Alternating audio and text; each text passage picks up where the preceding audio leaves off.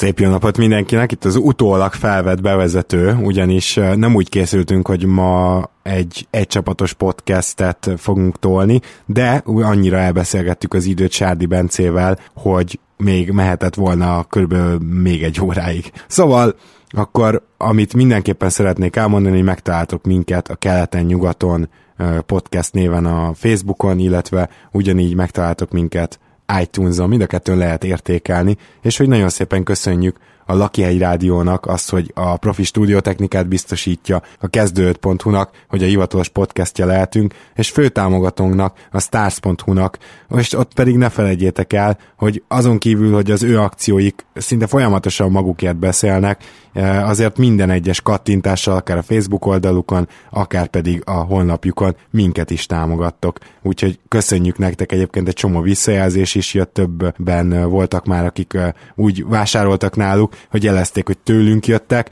úgyhogy ezt tényleg mind nagyon köszönjük, és aki tudja, hogy egy ilyen podcast az azért elég sokat elvesz az időnkből, és azt gondolja, hogy szeretné ezzel is támogatni, annak meg tényleg külön köszönet, mert, mert nekünk is sokkal-sokkal könnyebb egy támogatóval, ezt biztosan ti is értitek, tudjátok. Megyünk tovább mai csapatunkra, amelyik a New York Knicks. És ugye egy olyan franchise-nál, ami most bocsánat előre is a sértésért, de hogy gyakorlatilag rögött az en bé á, mint nagypiacú csapat egy jó húsz évet, annyira, annyira dilettáns döntések születtek évről évre, sőt azt kell, hogy mondjam, több évtizeden át a vezetőségben.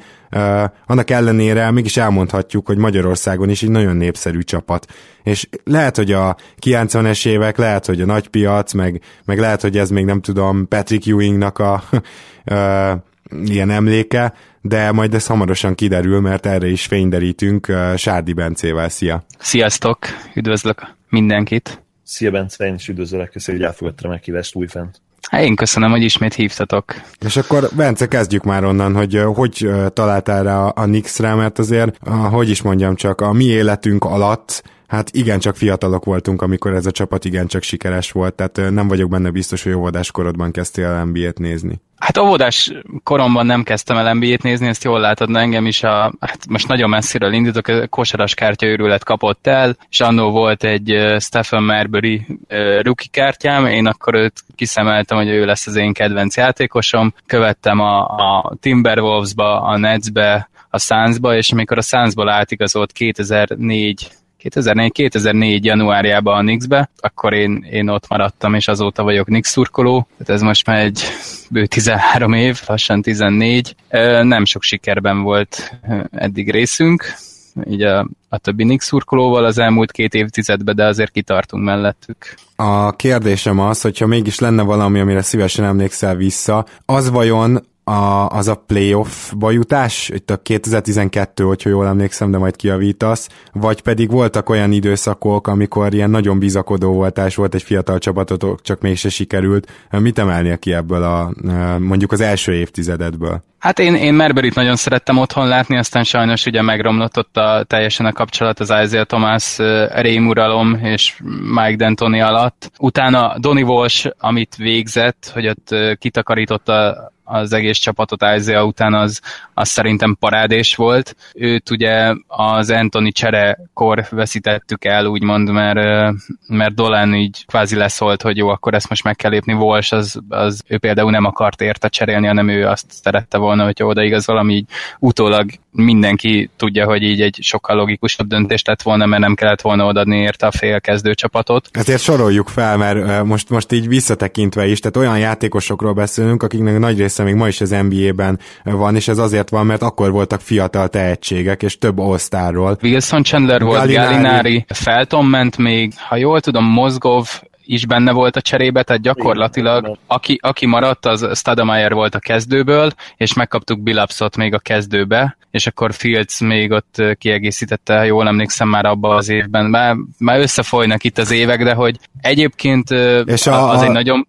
A David Lee Fry, a David Lee Fry páros az már korábban elment New Yorkból, vagy abból még akkor volt ott valaki? Az korábban ment, igen, tehát ő, ő, ő Stadermeyer előtt volt David Lee. Uh-huh. Tehát ő, ő abban az időszakban volt, amikor először Walsh nagyon okosan Jamal Crawfordnak és Randolphnak vitte föl a piaci árát, úgyhogy szétjátszatta őket a D'Antoni rendszerbe, és jó számokat hoztak. Őket váltotta be, majd David Lee-t Golden State-be cserélte. Ott egyébként nem kaptunk annyira jó csomagot, de, de például az is így az építkezés része volt. Úgyhogy a Stadermeyer igazolás az egy nagyon pozitív, ebből az elmúlt tizennégy évből. Az Anthony csere az mai napig emlékszem, hogy siettem haza, éppen valami haverokkal voltam sörözni, hogy én most, most elindulok, mert meg akarom nézni, hogy a Milwaukee Bucks-on Anthony bemutatkozik, és most, ahogy beszélek róla, is ráz a hideg, annyira jó érzés, hogy ott a, a Coming Home-ra ő most akar bejön, és zúg az egész csarnok, nem tudom hány videót néztem azóta meg, amikor így csak szurkolók vették fel mobillal, hogy azt az élményt, ez zseniális is, ha jó volt, uh, illetve igen, ahogy említetted, a kétezer-tizenkettő-tizenhárom szezon, amikor ötvennégy győzelemmel keleti második lett a csapat, az, az egy nagyon-nagyon szerethető és jó csapat volt.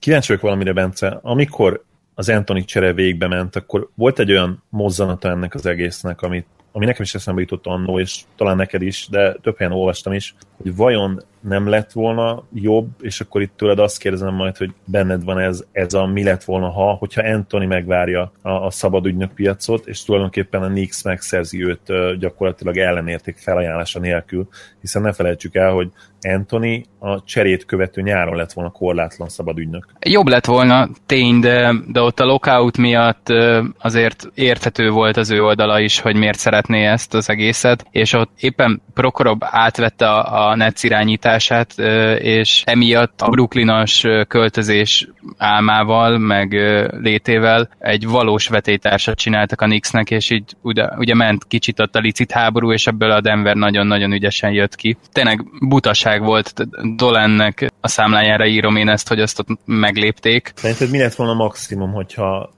gyakorlatilag ellenérték nélkül megszerzitek őt az ef á piac alatt? Abból a keretből mit lehetett volna kihozni? Hú. Hát nézd, annak a keretnek nem, nem ez volt a, a fő problémája, nem az volt, hogy sajnos Stadermeyer nem is azt mondom, hogy nem tudott együtt működni a pályán Anthonyval, hanem, hanem egyszerűen annyira szétmentek a, a lábai, hogy, hogy már nem, nem tudott ugyanaz a Stadermeyer lenni. Azért ne felejtsük el, hogy Amar'e Stoudemire abban az első fél évben, amit Anthony nélkül töltött a Knicksbe, gyakorlatilag az összes em vé pé listán top hármas volt. Tehát bizony, az, az egy brutális jó éve volt. volt. Igen, én huszonhat pont felett átlagolt, emlékszem, és nagyon jó százalékkal. Tehát támadó oldalon nagyon közel volt a, a Sunsban mutatott legjobbjához. Igen. Kicsit másképp is játszott nyilván egy, egy elit szervező irányító nélkül. Hát Felton, Felton az meglepően jó volt vele, de hát igen, tehát itt, itt az volt a probléma, hogy Anthony köré azért csapatot kell építeni, és én abba a menetelésben, a tizenhármas menetelésben is azt láttam, hogy például Kenyon Martin, Tyson Chandler, tehát ilyen jó munkás, magas emberek kellenek mellé, egy, egy második scorer, mint aki ott jé er. Smith volt, egy jó védő a periméterre, mint Shumpert volt, és olyan irányítók, akik pedig fazont szabnak a, a támadójátéknak. Gondolhatunk Jason Kiddre akár, akit én ugyan köztudottan annyira nem kedvelek, de, de valójában ö, tudott egy olyan arculatot adni a csapatnak, ami kellett. Tehát én ezt a sikertelenséget sokan Anthony nyakába is varják, én, a, én nagyon picit tudom őt hibáztatni, tehát ő, ő rajta, én mindig azt látom, hogy ő mindent megtett, egyszerűen nem volt kö, körülötte. Ebbe a franchise-ban nem, nem volt több az elmúlt bő tíz évben. Ebben egyébként teljesen egyetértek, csak mondjuk nagyon érdekes megnézni azt, hogy ugye vannak olyan franchise-ok, akik azt mondják, mert mondjuk nagy piac, vagy mert mondjuk ez a tulajnak a kattanása, hogy hát ők sosem tankolnak úgy igazán, mindig ritul van, és ugye a Lakers az egyik nagyon jó példa erre abban az időben, amikor ugye besült ez a fantasztikus ötös, ott Howarddal, meg Nessel. A New York gyakorlatilag mintha ugyanezt játszotta volna, csak, csak még nem is nagyon volt mire, és, és akkor ez vezetett gyakorlatilag olyan döntésekhez, hogy akkor first round picket adtatok Bárnyániért. Tehát, hogy amikor megvolt ez az ötvennégy győzelmes szezon, akkor utána, mint hogyha mantrázta volna magába a New York-i vezetőség, hogy hát ezt meg tudjuk ismételni, hát csak egy kicsit át kell alakítani a keretet. Hát így úgy, és gyakorlatilag ilyen Bárnyáni féle húzásokkal a következő négy-öt évet egészen Porzingis draftolásáig szerintem tönkretették. Hát ott az Anthony cserébe is azért már elsőkörös, az is, az is, de a Bárnyányi csere az tényleg borzalmas volt, de én pont a Raptorsban látom most, hogy kicsit hasonlóan kalimpálóznak, hogy van egy jó csapatuk, és, és most megpróbálnak mindent beáldozni, legyen az egy elsőkörös pick, hogy, hogy, hogy kihozzák ebből a maximumot. Én emiatt nem tudtam haragudni se a, hát igazából a Bárnyányi cserére sem, mert, mert ott nem adtunk az elsőkörös mellett semmit, és meg lehetett próbálni, mert akkor mindenki azt gondolta, hogy ez egy huszonötös pick lesz, mármint hogy egy egy per huszonötös, meg, meg a, mondjuk a Rose igazoláska se tudok emiatt haragudni. Tehát, hogy ezek, ezek igazából olyan dolgok voltak, ideveltem a, a Noah szerződését, hogy, hogy megpróbáltunk Anthony köré ahányszor lehetett olyan játékosokat hozni, akivel talán működhet, és soha nem működött, de hát ez több tényezős. Én, én a Bárnyányi igazolással kapcsolatban kapcsolatban egyetértek veled, mert akkor még azt hiszem, hogy a huszonhat hét körül lehetett, és még mindig úgy tekintettek rá elég sokan, hogy ha egyszer kitalálja a mentális részét az en bé á-nek, megfejti, ha egyszer végre benő a felágya, és elkezd keményen edzeni nyaranta. Ott még mindig egy olyan játékosnak tekintették őt, akiben nagyon komoly potenciál van. A Noah és a rossz szerződésekkel kapcsolatban viszont már nem értek veled egyet. Ők már Főleg, főleg Rose, de azért Noah is nagyon sok sérüléssel a háta mögött ő szintén.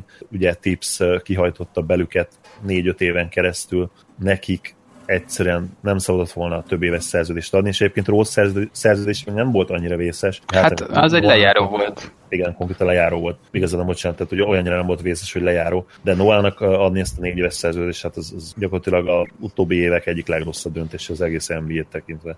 Benne csak egyet érteni tudok, de, de ott az a szituáció, az egyszerűen megkívánta, hogy az egész New York szurkoló csapat az úgy volt vele, hogy itt van Rose, itt van ugyan Courtney Lee, egy fiatal Porzingis, tehát hogy beleillett a koncepcióba, hogy kell nekünk egy jól védekező magas, aki, aki majd a, a locker roomot is összekapja, és és tartást ad a csapatnak, nem, nem jött be, de most ezt még, tehát ezzel nem lehet mit kezdeni, jó, ezt nem tudhatod előre. Igen, csak ebből a felvetésből úgy mondod, hogy, hogy gyakorlatilag ilyen fifty-fifty dolog volt, tehát hogy lehetett volna erre is esély. Én azt gondolom, hogy ez kicsit ilyen naivitás, tehát nyilván nem, nem az a probléma, hogy te mint szurkoló optimista voltál, hanem a vezetők fejével gondolkodva. Gyakorlatilag Noah, ahogy mondani szokták, ugye kint done, kész volt, tehát a, a pályafutásra érdemi részét gyakorlatilag le is zárhattuk, és teljesen nyilvánvaló volt szerintem mindenki számára, hogy ezek szerintem mindenki számára, hogy ő már soha nem fogja elérni azt, a, azt, azt az év védője szintet, amit, amit hozott a Bullsnál. Meg hát ugye ő még volt, volt olyan év, nehéz ezt elinni, hogy em vé pé szavazásokon top öt, top hat környékén volt. De nekem is teljesen ez a benyomásom, mint Zolinak, Bence, ne haragudj, de mint hogyha a New York nem csinálna meg a házi feladatát, és ezt most nem én találtam, hanem szó szerint idéztem, tehát még a Bárnyányi trade-nél is, már nem emlékszem melyik gé em, de lehet, hogy akkor sem lett kimondva a neve, de az adott egy interjút, nem is tudom már, valakinek, és kijöttek ilyen hírek, hogy hát ez a gé em mondta, hogy hát a New York abszolút nem csinálta meg a házi feladatát Bárnyányival kapcsolatban, mert hogyha megtette volna, akkor lettek volna, hogy az a magas lett, amiről beszéltünk Zolival már korábban is, hogy az a magas, az a jól dobó magas, aki nem tud dobni. És így van, Bárnyányiban még mindig ott volt, hogy fejbe összerakja, de egyébként nem tudom azt mondani, hogyha az előző két évet megnézted, tehát az azt megelőző két évét Bárnyányinak, hogy, hogy legalább némi remény csillogott volna, mert bőven harmincöt százalék alatt dobta a triplát, már úgy hoztátok át, és Noánál pedig a sérülésével teljesen ugyanez a helyzet, hogy, hogy az egy évvel ezelőtt Chicago idényt már végig szenvedte. És én kicsit úgy érzem, hogy, hogy sok ilyen házi feladatot elmulaszt a, a, a New York. De akkor ezzel te ezek szerint nem értesz egyet. De, de ezzel egyet értek, csak mondom, hogy ők, ők inkább a New York-i piac, ez az egész elvárás, ez olyan, hogy lapot kell húzniuk a tizenkilencre, uh-huh. de, egy, de sajnos ez tényleg csak úgy tudod megcsinálni, hogy elvégzed a házi feladatodat, hogyha mit tudom én, számolod a kártyákat, vagy valahogy. Most a Knicks vezetőségében Donnie Walsh-os rövid időszak kivételével mindig is azt éreztem, hogy mint hogyha leülnétek tárgyalni ketten, és ott van, a, ott van az a fajta gé em, aki mondjuk a Danny Ainge, vagy a, most mondhatnék rengeteg jó gé em-et, aki, aki tényleg kisajtolja belőled még azt a második köröst is, meg azt a nem tudom mit. A, a Knicksnél én mindig azt éreztem, hogy amint volt egy olyan deal a láthatáron, amit így meg lehetett lépni, akkor ők így azt mondták, hogy jó, kész, most nem tudom, szerda van, elvégeztük a heti munkánkat, mehetünk nyaralni.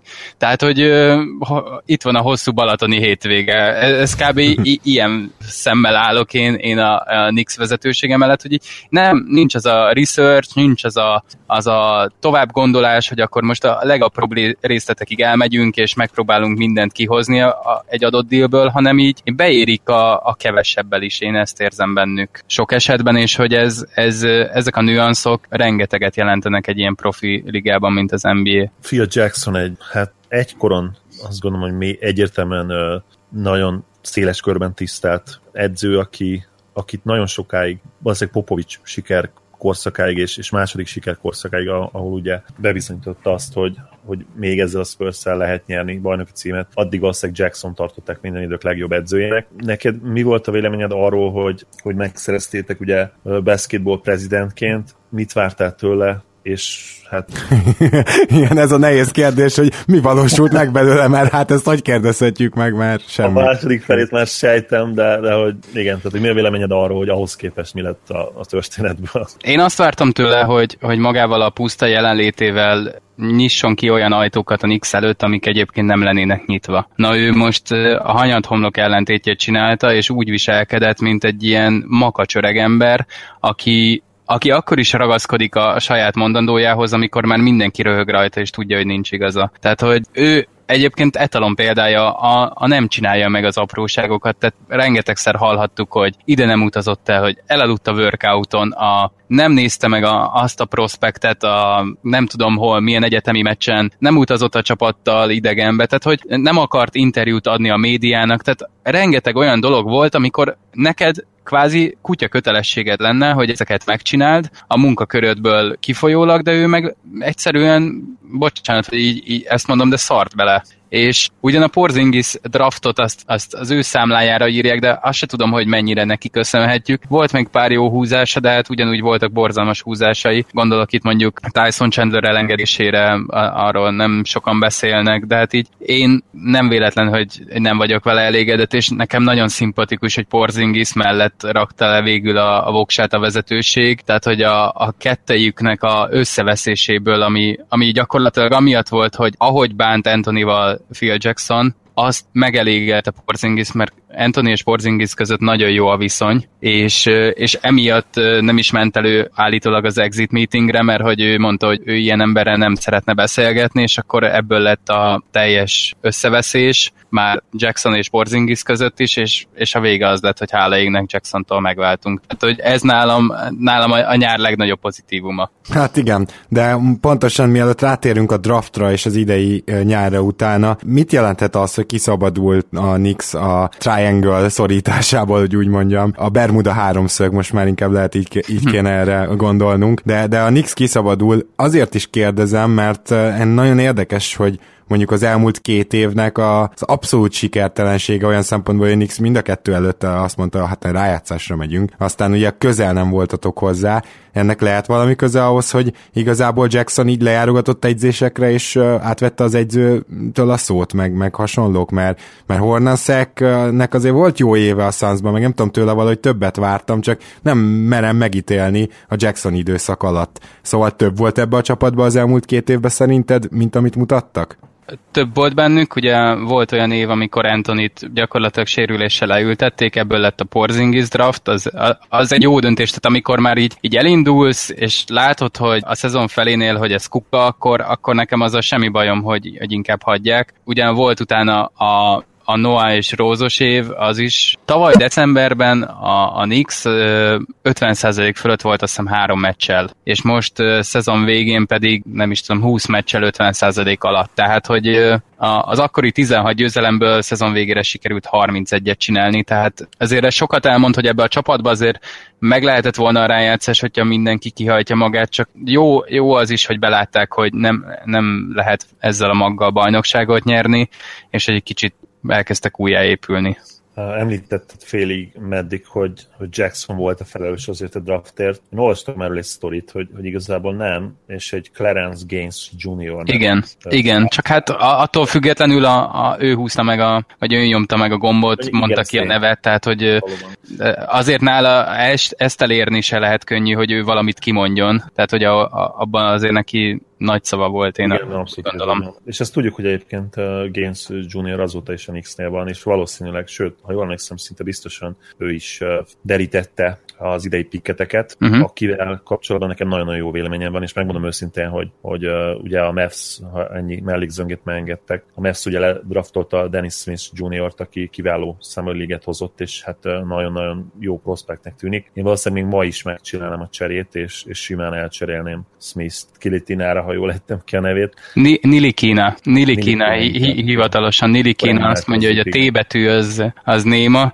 de én is, én is szerintem egy három hétig négyfajta módon mondtam a nevét, úgyhogy de lassan rá fogok állni, úgyhogy semmi probléma, hogy mindenkinek nehezen megy. Ntilikina, ugye? Ntilikina, igen. Na, szuper, akkor meg is tanultam. Szóval én nagyon jó véleménnyel vagyok róla, és kíváncsi vagyok, hogy te, te hogyan vélekedsz. Nem, nem ez a vertikálisan robbanékony atléta, de én azt gondolom, hogy a mai en bé á-ben ez a képesség már egy nagyon picit talán túlértékelt, de legalábbis nem annyira fontos, mint mondjuk a, ugye még a régi í es o ligában volt, ahol tényleg arról szólt tulajdonképpen minden, hogy egy-egybe meg kellett verned a védődet. Szerintem sokkal fontosabb, hogy, hogy nagyon folyékony a mozgása, magas, emiatt ugye át fog látni a, a kisebb irányítók felett simán, nagyon hosszúak a keze, és nagyon-nagyon jó dobása van. Azt gondolom, hogy, hogy kicsit ő ilyen Rodi Boboá feljavított verziója, és én nagyon sokat várok tőle. De kíváncsi vagyok, hogy te hogy, hogyan vélekedsz róla. Én, én néztem most Antoninak a magánedzője, ugye láthatjuk ezeket a, a edző meccseket, meg külön edzéseket a kapucnis Antoniról, meg ilyenek, tehát hogy ott, ott Ntilikina is megfordult többször is. Például amikor ledraftolták, az, az nála úgy nézett ki, hogy ugye még bajnoki döntőben játszott, utána elrepült New Yorkba, néztem is, hogy ott edzennél a, a külön edzőnél, utána ledraftolták, és visszarepült lejátszani a, a bajnoki döntő utolsó meccsét, amin egyébként kikaptak, de, de ott, se, ott se vallott szégyent szerencsére. Tehát nekem nagyon, úgy, ahogy mondtad, nagyon szép folyékony mozgása van, látszik, hogy ügyes, képzett gyerek, és szép a dobása. Az, hogy majd mennyire hoz jó döntéseket a pályán, és hogy ez a hogy is mondjam, ez a, a oldalirányú gyorsasága, ez mennyire lesz hátránya, mármint, hogy a gyorsaságának hiánya, ez mennyire lesz hátránya, az, az majd kiderül a legfelsőbb szinten, de hát ezzel az irányító trióval, akik most vannak, azért minden lehetőség adott lesz neki, hogy bizonyítson. Abszolút egyetértek, és szerintem ez a, ez a horizontális, vagy nem is uh, tudom, hogy hívják ezt, nem a... Horizon, mond, mondjuk horizontálisnak, igen, de, horizontális a, gyorsaság. Ez sincs feltétlenül akkora baj egyébként. Uh, nem, laterális, bocsánat, igen. Igen, igen, igen, igen. Szóval szerintem nincs ezzel se baj. Nyilván nem elit, mint egy Westbrooké, vagy mondjuk egy fénykorában lévő Rosé volt, de, de azért nem lesz ott a, még így se a lassú irányítók között így, hogy száz kilencvenhat száz kilencvenhét centi. Így, hogy... Hát ez ugye védekezésnél jelenthet főleg problémát, lehet, hogy Bence is arra utalt. Abszolút, de, de én, én nem várom azt, hogy ez nagyon nagy probléma legyen, mert egyébként ő már most kifejezetten jó védőnek számított. Nyilván nagyon fiatal volt, és nem játszott még annyit, de minden hír arra utal, meg azt mutatja, és a videók is, hogy, hogy ő szeret védekezni, és tud is védekezni, úgyhogy én nyilván lesz egy-két nagyon nehéz meccsöp az en bé á-ben, de ez benne van, de én nem, nem várok tőle ott se, ebből a szempontból sem rossz teljesít. Dotsonról bármilyen információd van, mert hogy ugye ő szinte pályára se lépett még. Pont, hogy ő volt a Summer League-nek a húzó embere, oh. és Ntilikina hagyta ki a teljes nyári, nyári menetrendet kisebb sérülés miatt. Dotson nagyon jól mozgott, tehát ő egy jó kezű, olyan, egy, talán egy jó három en dé játékos lehet belőle, aki, aki azért minden keretbe elfér belőle. Nem látom benne azt, hogy ő lesz a következő Ken Bazemore, vagy akármit, tehát most nem akarok itt óriás dolgokat mondani, de, de, de azt az irányt, hogy, hogy őt választottuk, azt én, én nagyon megsüvegeltem, mert, mert ilyen játékosok kellenek egy keretbe, szerintem. Tehát ilyenekkel lehet sokat nyerni. Ebben igazad lehet, viszont azt gondolom, hogy a nyári igazolásaitoknak viszont majdnem hogy ennek az ellentétje. Tehát, hogy igazadatok pár olyan játékost, igen. aki semmiképp nem kell egy keretbe. Igen. Muszáj, igen. Tudom, hogy külön podcastben beszéltünk Tim Hardaway juniorról, most nem is akarok itt rugozni a szerződésén, de úgy alapvetően is, amit mondtál akkor Tim Hardaway juniorról, az alapján sem látom, hogy, hogy itt feltétlenül jó fit lehet, és, és azt is tegyük hozzá, hogy meglehetősen önző játékos volt egy Atlantában. Ezt akkor még nem beszéltük ki, úgyhogy én nagyon készültem, hogy egy olyan kérdést fel tudjak róla tenni, ami új. Tehát, hogy például ez a mentálisan sem jelent túl jót, nem? Tehát, hogy még ettől is lehet félni egy kicsit. Nekem juniorral ez volt a, a legnagyobb problémám a első Knicks-es időszaka alatt is, hogy védekezésben na, ő oldalirányba abszolút nagyon lassú, és támadásban pedig tényleg csak örökölni lehet tőle a labdát, pedig ott egy jé er. Smith is volt mellette, aki, aki szintén nem, nem ez a legnagyobb erőssége, hogy sokat és jól passzol, de junior az még, még ezen a szinten is túltett rajta. Na most egy érdekes dolog, hogy ha jól emlékszem, Wade nyilatkozta róla, hogy ugyanaz a, a név, meg ugyanaz a szám, de hogy egy, egy szinte más játékos lett Hardaway-ből a, ez idő alatt. Nekem, én azt látom, hogy ez a szerződés, amit ő kapott, ez gyakorlatilag annak a játékosnak, aki akit itt most bepromóznak. Tehát a Tim Hardaway junior tetejének a adott szerződés. Egyetlen egy probléma van vele, hogy egy, még ezt nem mutatta ki, kettő, hogy ezt senki más nem látta benne, és ennek ellenére olyat licitált rá a Knicks, mint hogyha ez már így benne lenne, és már két éve így, így, így játszana. Hát én, én azért természetesen a legjobbakat remélem, és felkészültem a legrosszabbra vele kapcsolatban, hogy mindent el fog dobálni a szokásos ilyen negyvenegy-két százalékával. Hát az lesz aztán akkor a cserélhetetlen szerződés, tehát csak, csak a igen. Rendkedvéért rögzítsük így is, hogy tizenhat millió, tizenhat és fél millióval indul a szerződés, és még, te jó Isten, ez az utolsó játékos opció? Játékos opció a negyedik év, igen. Bocsánat, szóval a negyedik évben tizenkilenc milliós játékos opciója van. Egyébként, amit Bence mond, az abszolút létezik, tehát nagyon gyakori az az en bé á-ben, hogy játékosok max potenciára kapják meg a szerződést. A probléma az, hogy ezek soha nem kiegészítő emberek, tehát mondjuk, ha egy, ha egy Andrew Wiggins megkapja a maxot, ott is azt mondod, hogy közelében nincsen, de megkapja max potenciára, ami benne van, ami, amiben mutatott uh, ilyen villanásokat. Hát viszont, és szóval igaza van az Zolinak, mert Otto Porternél is egy picit húzzuk a szánkat, nem? Tehát persze meg kellett adni a piaci körülmények között a Wizardsnak, de ezért egyikünk se gondolja úgy, hogy ez tuti, hogy egy jó szerződés lesz. Tehát ahhoz még erősen kell fejlődnie Otto igen, Porternek is. Az évi tizenhat millió az, az en bé á leg, leges legjobb kiegészítő embereinek nem egy, nem egy feltétlenül rossz szerződés, csak, csak ezek a kiegészítő emberek ezt akkor szokták megkapni, amikor azon a szinten vannak. Annyi, hogy szerintem juniort gyakorlatilag a Knicks most úgy, úgy kezeli, mint hogyha ő a harmadik játékos lenne legalább ebbe a csapatba. Hát mert tulajdonképpen a fizetése az, ugye, Carmelo Anthony és Noah után. Hát, hát de úgy, hogy Porzingis és Anthony után egy, egyértelműen Hardaway kezébe van a labda, és azt se lepne meg, hogyha mondjuk évvégén több dobása lenne, mármint dobás kísérlete, mint Porzingisnek. Ajjaj, ez ajjaj, természetesen úgy az, mint mondjuk a Westbrook Durant érában volt. Én ezt nagyon-nagyon utálnám, és megmondom őszintén, hogy, hogy uh, fizikai fájdalmat okozna, úgyhogy remélem, hogy ez nem... Zoli konkrétan kimenne egy puskával, és levadászna Hardaway-t a szezon felénél, tehát azért most nagyon finoman fogalmazott, maradjon mondjuk, könnyűben. Mondjuk azt meg kell adni, hogy egy dologhoz ért ez a gyerek, és az az, hogy kosarat szerezzen. Tehát tényleg semmi más miatt nincs az en bé á-ben, mert egyéb képességei azok átlagon aluliak. Nagyon ért hozzá, mert hogy kicsit lehet, hogy ért hozzá, de szerintem olyan nagyon nem. Tehát gyakorlatilag a mostani volt a legelső olyan szezonja, ahol vállalható hatékonysággal szerezte pontjait. Igen, mondom, tehát erre kapta ezt a szerződést. Egyetlen egy probléma, hogy senki nem akart neki ekkorát adni, és emiatt tök fölöslegesen harminc millióval fölé lőtt a Knicks. Egyébként még úgy el is tudnám viselni, hogy most akkor egy olyan emberbe vetették a bizalmat, akiben senki más nem gondolkodik, csak pont azt az előnyüket, amit itt nyerhettek volna, azt el is dobták ezzel a plusz harminc millióval. Tehát, hogyha azt mondja,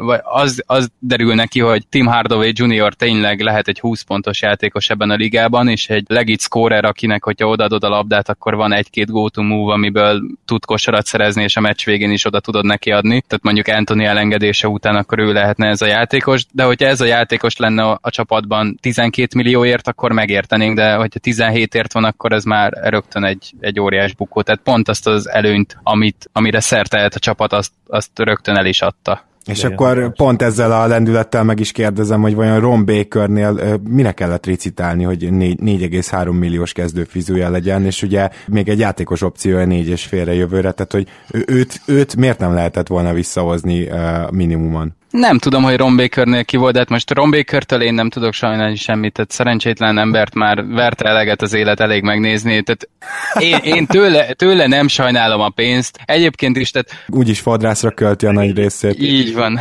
Kiemelted volna a nyolcvanas évekből, én imádom a figurát, és egyébként a játéka is nagyon-nagyon szimpatikus, úgyhogy... Igen, tehát ő, ő egy, egy okos irányító, akiket én egyébként, ez a té jé McConnell vonal, tehát én az ilyen irányítókat mindig is nagyon kedveltem, akik, akiknek van eszük a játék, és emiatt vannak a ligában. Na most... most kicsit, uh, bocsánat, hogy közel csak olyan szinonimáját ennek az, hogy fehér és nem annyira atletikus, de igen.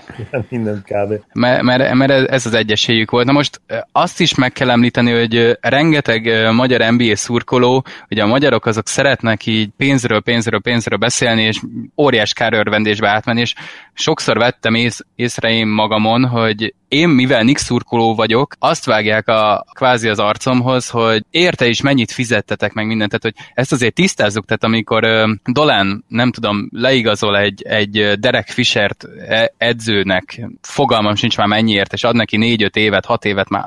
Tehát ezeket hála égnek meg kitörölte az agyam. És utána egy évvel később megválik tőle, tehát gyakorlatilag kifizetett neki egy annyi pénzt, amennyit bőven nem ért meg, az nekünk magyar Knicks szurkolóknak egy forintunkban nem fáj, hála jó égnek. Kettő, Dolannek fáj, ennek mi egy kicsit örülünk. Három, még a, a csapatnak a, a fizetési helyzetét se rontja, mert ő egy edző. Ugyanez Phil Jacksonnál, hogy nem tudom, évi húsz millióért mit csinált, tehát nekem tök mindegy, hogyha évi két dollárért csinálta volna ezt, ugyanúgy zavart volna, mert a munkáját nem végezte el. Tehát amikor a, a stábtagoknak nagy fizetést ad Dolan, az, az szerintem nem egy zavaró, most amikor ilyen kvázi kiegészítő játékosoknak ad öt millió alatt, hát azzal ugye el vagyok, mert, mert például Kuzmi vagy Willy Hernán Gomez nagyon jó dílen van nálunk, és, és ezek miatt meg meg lehet bocsájtani ezeket. Ezzel teljesen egyetértek, egyszerűen csak a maga a kérdés is úgy szólt, hogy, hogy vajon miért kellett újítálni, meg egyébként nagyon érdekes, amit Bakerről mondtatok, mert én nekem is feltűnt, pont Raptors ellen volt egy egész tűrető meccse itt a szezon vége felé, úgyhogy a- akkor ugye ezt végig is tudtam nézni. Ettől függetlenül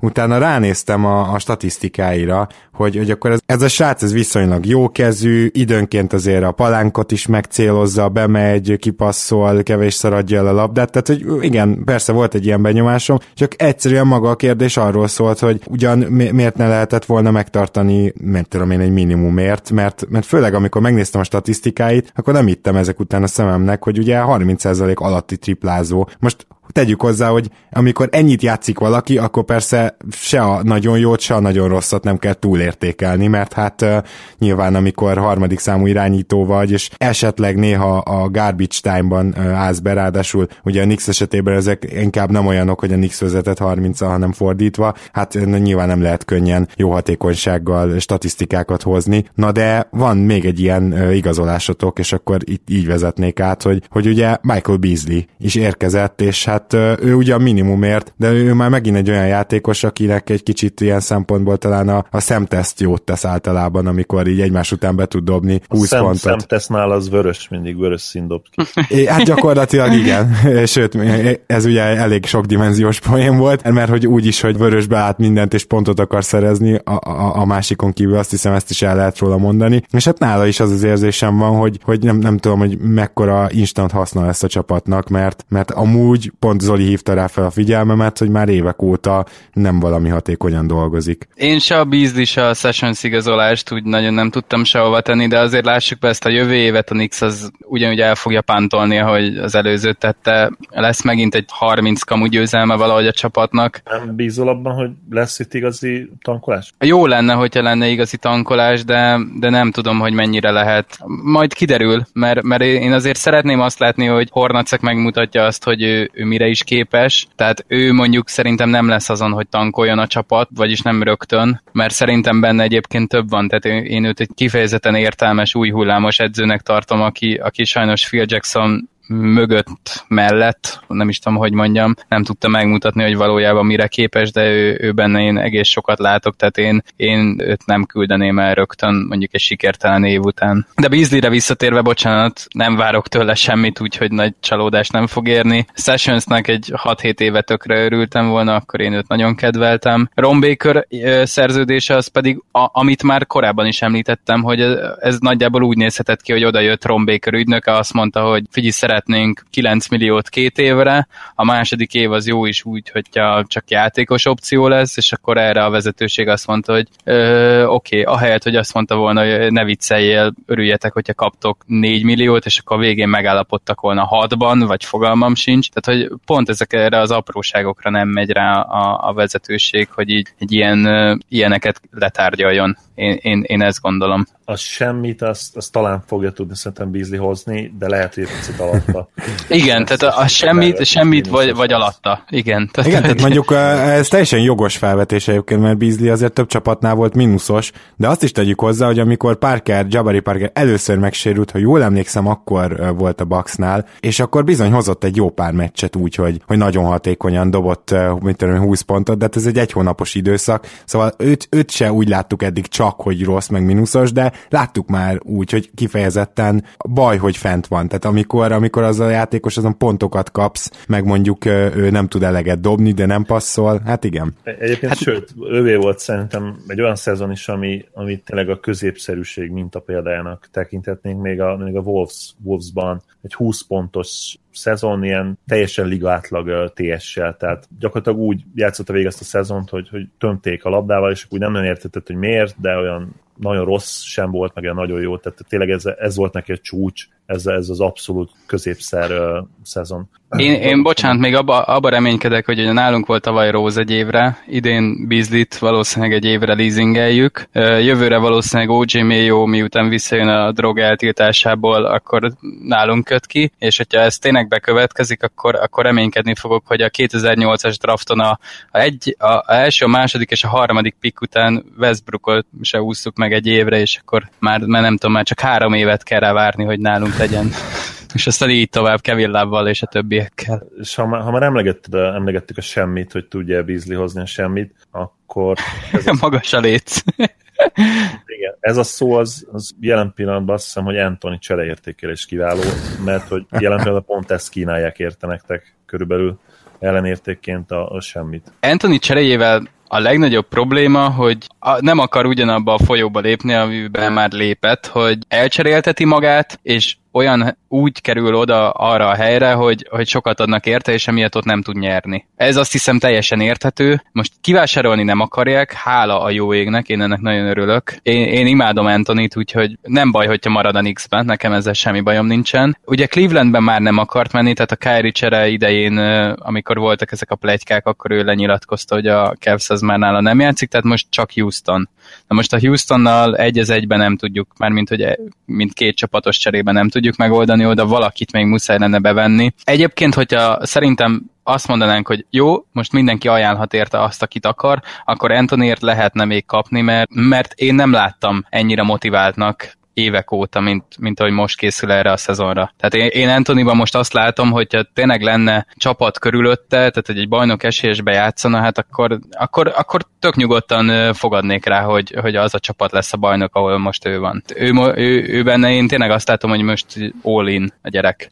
És... Ezek tényleg nagy szavak egyébként, amiket most mondtál. Tud, tudom, és, és biztos, hogy a fanboy is beszél belőlem, de hogy egy motivált Anthony a, a ő amikor motiválva volt, akkor, akkor például pont király volt az en bé á-ben. Vagy meg, az olimpiai én, csapatnak a legjobbja. Igen, tehát meg én láttam, ahogy a, a csapatot a hátán cipelte, és, és tényleg így mindenhol, és, és tudta járatni a labdát, tudott védekezni, hogyha kellett, akkor, akkor négyesben játszott, és nem tudom, egy Margasollal, meg Randolph-al birkózott a, a gyűrű alatt, tehát hogy neki, neki a, a munka az nem piszkos, csak őt motiválták el tenni. És tökre megértem, amikor, amikor nem tud motivált lenni, mert egyszerűen egy annyira fejétől bűzlő franchise-ba kell neki a kirakat embernek lennie, akit, akit minden nap megtalál a média, hogy ez egy nehéz feladat. Mondom, én nagyon nem tudom őt hibáztatni, mert, mert valószínűleg a sportolók nagy része, akik nem képesek egyedül a hátukon cipelni egy csapatot, mint egy LeBron James vagy egy, egy Kevin Durant, mert szerintem kevesen vannak, egy kezemben meg tudom számolni, hogy kik tudnának bevinni rájátszásba egy csapatot, egy borzalmas csapatot is, azok, azok szintén ilyen állapotba kerülnének idő után. Én azzal nem értek egyet, amit sugoltál, nem mondtad ki, Bence, hogy, hogy Anthony még ma is képes lenne a csapat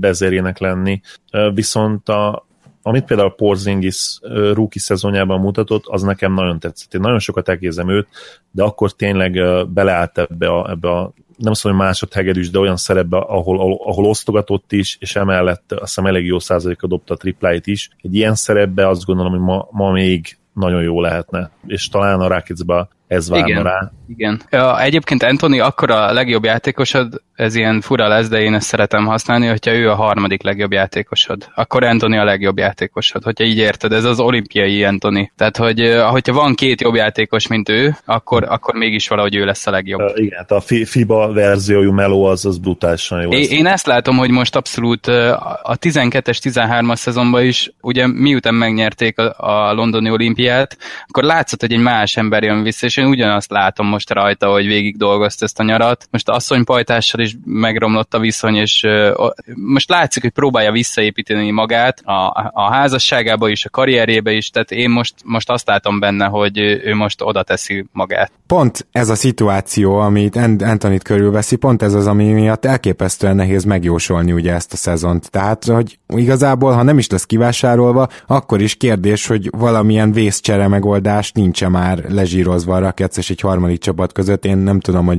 ki az, aki átvenné Ryan Andersont és a szerződését.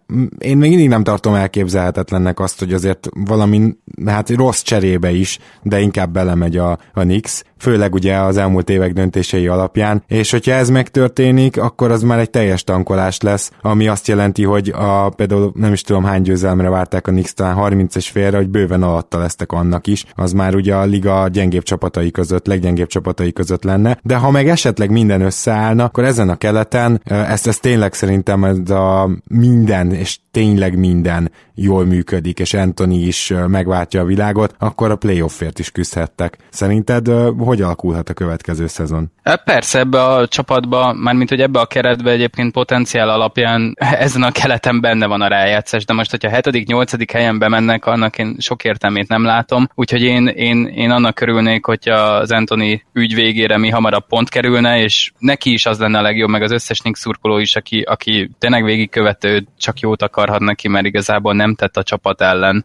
Itt, úgyhogy... Bocsánat, igen, itt, itt hadd még az, annyit a végére mindenképp, hogyha már említetted azt, hogy Anthony milyen módon edz a nyáron, akkor beszéljünk kicsit Porzingisről is, aki, aki tényleg állott módára, módjára edz, és hát nyilván ezt láttatja is a világgal a mai ugye, közösségi média világában. Felszedett szerintem egy három-négy kiló izmot, tehát a felső teste is erősebb, és nagyon-nagyon komoly törzs erősítő gyakorlatokat csinált egész nyáron. Igen, és igen. Most, most a felkészülési meccseken is nagyon-nagyon jól nézett ki idézőjelbe, és, és tényleg egy teljesen megújult játékosnak tűnik. Ha ő valóban szintet tud lépni, mondjuk hasonlóan ahhoz, ahogy egyébként Dirk annó huszonkét éves korában szintet lépett, vagy akár annak a nyolcvan százalékát, hetven százalékát eléri, már az is azért nyilván árnyalhatja a dolgot, és, és lehet, hogy akár még Anthony nélkül is, ha elcserélitek, lehet, hogy akkor sem lenne így ugye a tank nagyon eredményes, hogyha tényleg Porzingis szintet tud lépni. Érdekes lenne, hogy, hogy mennyire lőnék le őt, mondjuk nem tudom, ilyen február-március környékén, hogyha azt látják, hogy sok értelme nincs még a rájátszásba jutni se. Én, hogyha most kéne fogadnom a, a, a handicapünkre, akkor én under tennék, tehát hogy én, én nehezen látom, hogy ez a Knicks most meg fogja erőltetni, meg fogja húzni ezt a következő idényt, mert, mert New Yorkban nem, nem ez a cél, hogy ennyi győzelem legyen, meg az, hogy legyen, bár most már tényleg jó lenne egy rájátszás, de most nem tudom, egy rájátszásban egy négy vagy öt meccses első körös kiesés az, az nekünk mennyire dobna sokat. Porzingis karrierje szempontjából tényleg sokat érne. Nehéz, nehéz. Tehát jó lenne, hogyha valahogy ki tudna úgy jönni ebből a cseréből a Knicks, hogy valami értéket kap. Legalább valami első körvégi draft setlit például, nem? Én, én abszolút látom azt, hogy, hogy, hogy fogunk azt garantáltan kapni, tehát mondom, hogy hogyha Anthony tényleg úgy el tudja kezdeni ezt az idényt, hogy, hogy, hogy ilyen kicsit ilyen fuck it módba, hogy jó, akkor most megmutatom, hogy mit tudok, és aztán majd hozzatok össze valami olyan ajánlatot, hogy, hogy, hogy lássa a Knicks, hogy jó, ezt most már nem fogjuk visszautasítani, mert tényleg ez el kell engedni, de hogy, hogy, hogy, hogy, hogy a Houston is, vagy bármelyik más csapat, hogy nagyon akarja. Tehát én ezt látom benne, hogy így, így kaphatunk érte valami normális értéket, de aztán lehet, hogy tökre motiválatlanul kezdi majd a szezont, mármint alibizget, és akkor majd miután elcseréltük, ak- akkor robbant. Tehát nehéz ezt megmondani, két hónap múlva okosabb leszek. É- és mielőtt elköszönünk egymástól, kérlek mondd el, hogy a magyar Knicks szurkolók, hogyha még nem találtak volna oda a csordához, akkor hogy tehetik ezt meg esetleg Facebookon, vagy bárhol máshol? Hát leginkább most már Facebookon vagyunk, az en bé egy pont hu-s fórum halála óta, és Facebookon a, a Once a Nick, Always a Nick e, zárt csoportot kell keresni. Ha jól tud, lehet, hogy több ilyen van, de, de hogy nagyjából, nem tudom, ilyen száznyolcvan tag környéken vagyunk. Nem én vagyok ott a adminisztrátor, vagy bármi is, én, én igazából csak néha posztolok, és próbálom tanítani a, a fiatal kis Knicks szurkolókat, hogy, hogy miről szól ez az életérzés, hogy Knicks szurkoló vagy, és a, a rengeteg kudarc ellenére ez egy nagyon jó kis összetartó um, csoport tud lenni, uh, és én nagyon szeretem őket, mert igazából a, a Knicks az nagyon sok mindenre megtanítja az embert, hogy tényleg örök szerelem tudnak lenni, mert rengeteg csalódás, meg minden ellenére még mindig tud bennük hinni az ember. Én, én nagyon szeretek még mindig Knicks meccset nézni, pedig tudom, hogy, hogy ez ilyen, nem tudom, ilyen mazohizmusnak is hangozhat, de, de tényleg az egész Garden hangulata, én mindenkinek csak ajánlom, hogy, hogy próbálja ki egyszer, hogy belenéz egy Knicks hazai meccsbe, amikor jól megy a csapatnak, el fogja vinni magával a hangulat. Na akkor ne felejtjétek, hogy ezt úgy kell, hogy Once a Nick, Always a Nick, szóval csak óvatosan nézzetek bele. De... Igen, és, és, és tényleg Porzingis miatt pedig pedig van jövője a csapatnak, úgyhogy... Igen, és, és végszóként ezt akartam mondani, abszolút egyetértek veled, hogy ha más nem is, és nyilván a vezetőség döntését meg lehet kérdőjelezni még mindig, de, de Porzingis személyében egy legit potenciális franchise player, mert most még nincs azon a szinten, de erre a potenciál egyértelműen benne van. Na hát akkor nagyon szépen köszönjük, Bence, hogy itt voltál. Szia, szia! Köszönöm a lehetőséget, sziasztok! Én is köszönöm, Bence, szia, szia! Ha más podcastekre is kíváncsi vagy, hallgassd meg a Béton műsor ajánlóját. El tudod képzelni, hogy a podcastet, amit éppen most hallgattál, fél év múlva már a mesterséges intelligencia generálja? Mi sem. De ha érdekel, eljötte már a gépek lázadása. Hallgass bele az Embertelen Podcastbe. Orsós Lajos vagyok, a műsor házigazdája. Egyelőre még élőben. Egyelőre. Fedezzük fel együtt, hogyan ismerkedik, randizik, mesél és vitatkozik Betty és Péter. Két teljesen mesterséges intelligencia. Lajos, a podcast címét mond még egyszer, léci. Oké. Okay. Embertelen Podcast. Ez a műsor a Béton közösség tagja.